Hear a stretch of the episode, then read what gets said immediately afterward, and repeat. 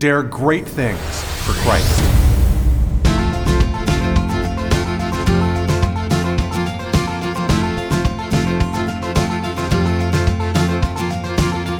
Christ calls us to dare great things. In the marketplace, as well as in the mission field, there has never been a time like the present for the spirit of the Catholic entrepreneur. Now is the time for men and women of great courage and great vision to engage our church and our culture. Now is the time to dare great things. And here is your host as we dare great things, Father Nathan Cromly, the president and founder of the St. John Institute. When all things are said and done, the goal of leadership ought to be simple. Thomas Aquinas provides us with a wonderful summary in chapter 16 of his work on the King. He gives us a final goal three things. By focusing on these three things, we can find the direction we need as we apply leadership to our home, our business, and our world. Hey, everybody, thanks so much for coming and choosing to improve your leadership. Let's begin today with a prayer in the name of the Father, and the Son, and of the Holy Spirit. Amen. Come, O Holy Spirit, Father of the poor, illumine the hearts of thy faithful, and enkindle in them the fire of thy love. Send forth thy Spirit, and they shall be created, and thou shalt renew the face of the earth. Let us pray. O God, who didst instruct the hearts of thy faithful by the light of the Holy Spirit, grant us in the same Spirit to be truly wise and ever to rejoice in his consolation. Through the same Christ our Lord. Amen. St. John, pray for us. In the name of the Father, and of the Son, and of the Holy Spirit. Amen. All right, I want to first of all just welcome you who are not finding themselves working in a nonprofit or don't work for the church, I want you to realize that you're here not in order to be indoctrinated in, in an impossible task for your leadership, but actually you're going to hear a message today that's going to really help you to live exactly where you are now. And as secular leaders or leaders of secular businesses, and it's going to help you to do that in a great way for, there's like a caricature of Catholicism that somehow, you know, Catholicism or, or the Bible or faith will smother an otherwise normal life, right? We all have this kind of like fear deep down inside that if I really become Catholic and I become Catholic in the workplace and I let my Catholicism shine out there in the workplace, that somehow I'm going to impose that upon other people or I'm going to be looked at upon as a religious fanatic or if especially if you're in a leadership position in a business that you're going to get complaints against you and that that's going to cost you your job and, and so we, we end up with this weird phenomenon which is completely anti-catholic by the way which is to say that my spirituality has nothing to do with my work and we leave spirituality kind of like in the realm of a family and we leave it out of our workplace. But the problem is that we spend eight to 10 hours a day at work. And if my spirituality can't be brought into the workplace, I'm spending a third of my life outside of spirituality, outside of my faith. And when something tells us that that's just not quite right, right? Because that's not why Jesus came and died, so that a third of our life would remain outside of, of, of his fruitfulness and the power of his spirit. No. What happens though if I, I mean, but the question is, how can I do that? How can I bring the power of the resurrection and the fruitfulness of the Holy Spirit to in a world that doesn't allow him to be known? And this is something I really, I've got good news for you. And that's that the, Catholic Church's foremost thinker, St. Thomas Aquinas, all right, an amazing, the common doctor, the doctor of the church who's able to teach us about everything, the doctor communis, they call him in Latin. Actually, instead of putting this burden upon you of making you feel guilty for living in a secular world, actually shows us that God has a call for you right there. You don't have to quit your position as a sales executive for a major Fortune 500 company, for example, and just be and say or say that it's pointless just because of your faith. On the contrary, Aquinas is like, that's where we need you because you have a mission and a purpose to bear there for people in a world outside of faith that can dispose them and actually prepare them for the for the when God comes to knock at the doors of their hearts. And, and your role might you might prefer to have a role which is directly evangelizing or directly faith filled. I mean, that's the great you know privilege of those who do work for the church or work for evangelism, like myself. I'm a Catholic priest, but at the same time, he says that that's not the only spot. As a matter of fact, even if you're not able to live there, you have a very important role that's even at one of evangelization of preparing people with everything that's necessary so that when they hear the word of God proclaimed to them, they see it as consonant with who they are already. And that is the leadership he calls a leadership of virtue. And I want to talk to you about that because those, he lays out three things that a leader needs to do, and he, all of them focus in primarily on this cultivation of a life of virtue.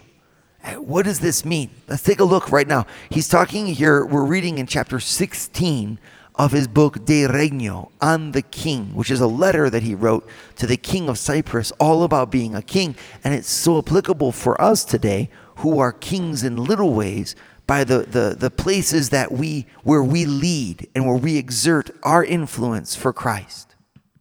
Aquinas puts it really beautifully in paragraph 115, chapter 16. He says, Anyone on whom it devolves to do something which is ordained to another thing as to its end is bound to see that his work is suitable to that end. Thus, for example, the armorer so fashions the sword that it is suitable for fighting, and the builder should so lay out the house that it is suitable for habitation. Therefore, since the beatitude of heaven is the end of that virtuous life which we live at present, it pertains to the king's office to promote the good life of the multitude in such a way as to make it suitable for the attainment of heavenly happiness. That is to say, he should command those things which lead to the happiness of heaven as far as possible by forbidding the contrary. All right. So whenever you read Aquinas, it can be just a little bit overwhelming because it uses a different vocabulary than what we're used to. And he has, just has such an amazing logic and logical format that we're not used to that gripping our minds. But it needs to. And what he just said in this paragraph is so important. He says that there's two functions, right? There's the priestly function of uniting souls to God directly and there's the kingly function, which is to dispose or prepare for that union with God by the life of virtue. Now you could say, why virtue? Where does that come into it? And he says it's because anytime human beings live together in a community, it's for the sake of something. And we come together in a community for the sake of living a good life. There's a perfection of life that comes in a community that can't be found elsewhere. That perfection of a life in a community is the life that is good, a good life being found and being lived out there in a community. And the king is the one who's in charge of that community. And therefore, his goal or focus needs to be that the life lived there be good. Not necessarily that it be holy or that it be Christian, but that it be good. That serves the work of the priest, whose job it is, of course, to make it Christian and to unite it to God directly. It serves it because only a good life is capable of bearing the name Christian. Any other life but a good life, a virtuous life, is a, is a life that you couldn't say is Christian. It'd be actually a life that would detriment, be a detriment to the name of Christian. And so if we want to unite this in ourselves and we're like, well, I'm a follower of Jesus Christ. I love Jesus Christ. I love my Catholic faith. I want to live that out, right? Well, you could say, well, I, I can't do that in a secular world. And Thomas would meet you and say, no, on the contrary, you certainly can, and indeed you must. By focusing your efforts on doing what's necessary in that secular world to make that secular world befit the high calling which is found in Christ Jesus and that work of making it fitting for grace is the work of leading it in virtue. This is the place that I have in my leadership at home, in the workplace, and in society to make sure that everywhere where I rule, I lift people up into a level of excellence that makes it easy for them to follow the Lord of Lords on his pathway of royal perfection. Father Nathan is producing an ongoing source of videos to form, unite, and inspire you and your family. Go to eagleeyeministries.org. That's E A G L E E Y E ministries.org. And subscribe to Eagle Eye Pro. Subscribe today.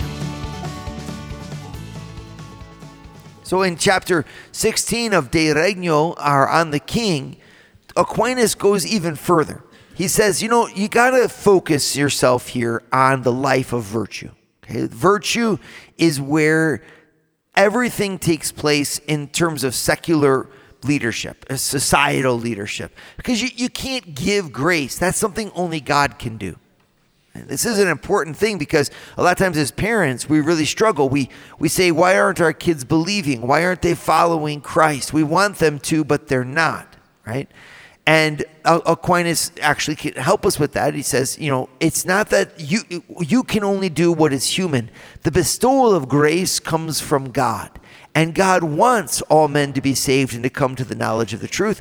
So we're going to have confidence that He's going to bestow that grace. My job as a parent is not to give that grace, that's up to God, but to give access to that grace by participation in the sacraments, by Catholic education, by all those things, but also to prepare that soul for grace by whetting their appetite for higher things. The worst thing that I can do, therefore, as a parent, the worst thing I can do is spoil my kids by too much materialism. And no, I'm not condemning you for having a lot of things, for being successful. No, I'm not condemning you for being generous with your kids and making sure that they look great and have these things. I'm not I'm not making a condemnation here of that. But what I am doing is offering each of you a little bit of a different perspective to say, if you give them a lot of things, you have to redouble your efforts as a parent to give them even more soul and spirit so that they can bear the weight of all of that material success and not let it overcome or, overwhelm them. If we're not careful, our outside will replace our inside. And when we give a lot to our children, thinking that we're thereby giving them advantage, we're actually oftentimes putting them at a disadvantage because we haven't taught them that they have to couple outer success with inner character. Or else the weight of the gold and the riches, so to speak, will break their little camel's back. And they'll become a slave to the things of this world and a slave to materialism instead of the free people that you want them to be. Well, how do you do that? You do that by teaching them what's called the life of virtue. And the life of virtue is that, that life inside of us that allows us to go beyond what's material and taste excellence. In other words, when you live a life that's virtuous, the very act that you do, being good, is satisfying in itself. A life of virtue says, you know what? I've got a great marriage and I've got great kids. I'm happy in my life. That's a virtuous person. The life of virtue says, you know what? I've had a nice meal. That's enough. I could overindulge, but I'm not going to. Because if I have too much, it'll actually ruin it. The life of virtue says chastity is a beautiful thing because in chastity, I don't spoil my love, I communicate it. Right? I can spoil my love by making it quite simply overly physical and I can reduce it from what it really is, which is an expression of my heart and my soul. See, all these different aspects, what's necessary is a type of discipline that that keeps us from surrendering ourselves to pleasure, the physical pleasures of sensible things, so that we can embrace the spiritual pleasures of spiritual things. Things like communion with another person, things like the appreciation of beauty, things like a, an act that is well poised and well executed. When a leader needs to be schooled in those more excellent things so as to elevate all those around her to a level of excellence that they desire. Otherwise, we're not leading. If we're not leading in character, folks, we're not leading in depth. And most of us here are leaders who are power, but that doesn't mean you have authority. You have power because you can execute material things on the outside. You will have authority when you can impact the people around you on the inside. And that authority comes when you've elevated yourself beyond material gain only or material pleasure only. And you've coupled material gain or material pleasure with a, an excellence of soul and character that gives it meaning because it allows it to attain its purpose. This is why Aquinas talks about this, saying there's a threefold goal of every leader, the three things that you need to do as a leader. And it's amazing because he doesn't say you need as a leader to give them faith. No. Or you as a leader need to witness to them to Jesus Christ. No, no, no, not overtly. He doesn't say that. Here's what he says He says, the first goal of a leader is to establish a virtual life in the multitude subject to him. Second, to preserve that virtuous life once it is established. And third, having preserved it, to promote its greater perfection. First is established, second is to preserve, third is to promote. So all of it's focused on that singular goal, though, which is called the virtuous life. And so, how do we do this? He says, well, to, to establish a virtuous life, you need to have three things. First, you have to have what he calls the unity of peace being established. So, what that means for St. Thomas Aquinas is that everyone be there. You have the people, in other words, in their right places. You can't do anything until a team is actually present. So, this reminds me of the five stages that a team will go through. Any group of people will go through these five stages, and all groups of people, whenever they're put in a common situation or with a common mission, will have these five stages. You can write these down, these are really good. The first stage is called forming. So the forming is when everybody is present and they realize that they have a common bond, a common mission. So forming would be at a staff meeting when you make sure everyone's there, and then you introduce the new staff members to the team, and you explain their role on the team and everyone else's role on the team, and you do a little check-in so everybody knows where everybody's situated. That's called forming a community. The second is called storming, which means as soon as everyone's there and you start to endeavor to do whatever it is that you need to do as a team, you'll encounter stress and stressors. That storming stage is where collisions happen, conflict arises. I think we should go this way. I think we should go this way. This person didn't ask me to do this, but this person did it in their stead. Uh, people are out of place, etc. That leads us to the most important stage in forming a community, which is called norming. So the norming stage is where, as a group, you sit down and you say, here's how we're going to deal with that conflict. So we need to establish some ground rules. We need to speak about who's doing what. We need to reorganize what's happening so that we can be efficient. You go from forming to storming to norming. The fourth stage is performing. And this is what Thomas would refer to as the unity of peace when you have your place people there and they're actually doing what they're supposed to be doing, life is good. The fifth stage is transforming, and that's where that cultural matrix of performing goes to higher things and broader things. Okay, and makes impact in the culture around them. So those five stages of the team, you can actually find those same five stages listed off here by St. Thomas Aquinas in his own way. The very first thing you need to do as a leader is put the people on the bus to form that community, to get them in the right spot so that they're actually performing. And the second is, is that then you push that performing multitude that you found in a unity of peace to a higher level. Father Nathan has founded the St. John Institute, the MBA program that develops students into the leaders of tomorrow by giving them a missionary's heart and an entrepreneur's mind. Visit our website at stjohninstitute.org.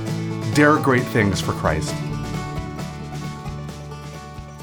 If I'm called to lead people, I need to keep in mind what it's all about. What is the goal of my leadership?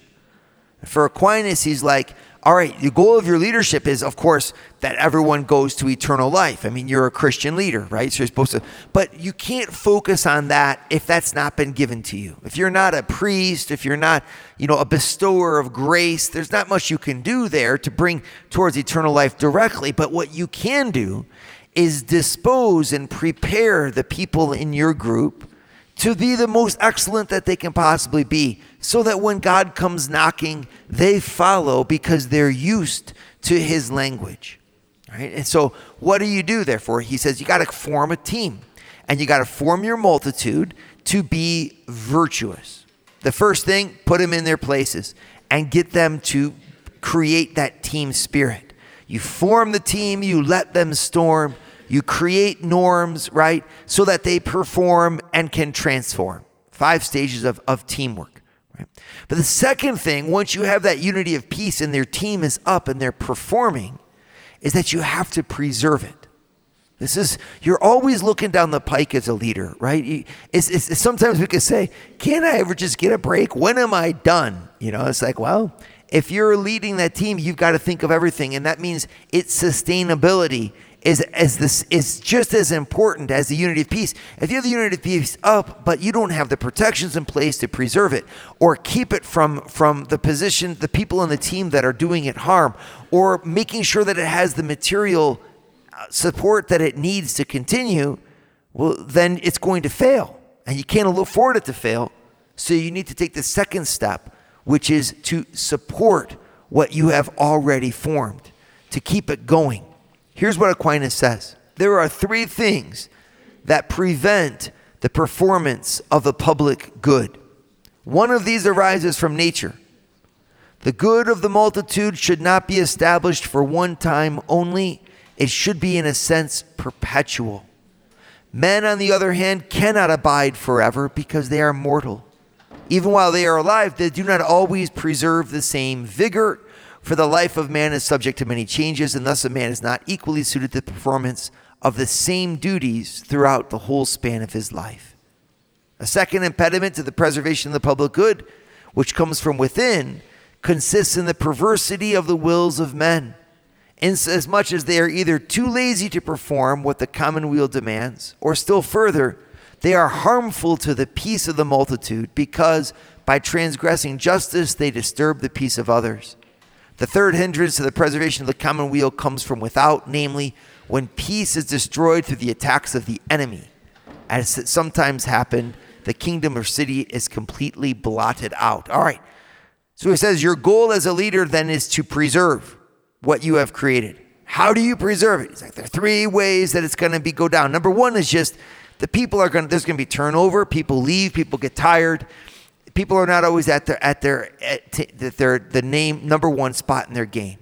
So of course we think right away of how I can keep my people fresh, how I can keep them motivated, how I can help them to advance. That's actually preserving your own and sustaining your own endeavor. It's not just a matter of rewards. This is a matter of survival. If you don't replace goods that are taken away from your family from your, you know, you, the, the, eventually it will erode. Second, you've got to be willing to get rid of bad agents. When you've got a C player in there, it's not just that their opinions and emotions are at stake, it's the opinions of everyone else. And you, sometimes you've got to be able to be like a good gardener and weed. the third is the attacks that come from the outside. It's so amazing that so often we only look at the outer threats as our role as a leader, and we forget that if the culture erodes from the inside, the entire endeavor is at jeopardy. My role is not just to found the unity of peace, but to preserve it, and to preserve it against atrophy, against corruption, and against outward attacks. The third thing that I got to do is promote it. Right? He says really beautifully, the king should be solicitous for its improvement. He performs this duty when he corrects what is out of order and supplies what is lacking. And, and then when he, uh, like the apostle, exhorts the faithful to be zealous for the better gifts. You lead from the front, my friends. The beautiful thing about your leadership and you keeping in mind it's the foundation and peace, the preservation of that unity against attack, but even more to make your leadership dynamic. You lead from the front by your own pursuit of excellence. The more passionate you are for the higher things, the more passionate your people will be for the better life. And this is what God, why God has put you where He's put you. It's to allow, by your thirst for excellence, to open the hearts of those who are underneath you, to thirst with you, and to strive for the higher things themselves. And that's where their efforts meet the, the mercy of God and the great things of Christ can indeed take place. Dare great things for Christ. Share your feedback with Father Nathan. Send us an email at info at stjohninstitute.org. That's info at stjohninstitute.org. And don't forget to subscribe to premium video content to form, unite, and inspire you at Eagle Eye Pro on our website, eagleeyeministries.org. That's eagleeyeministries.org.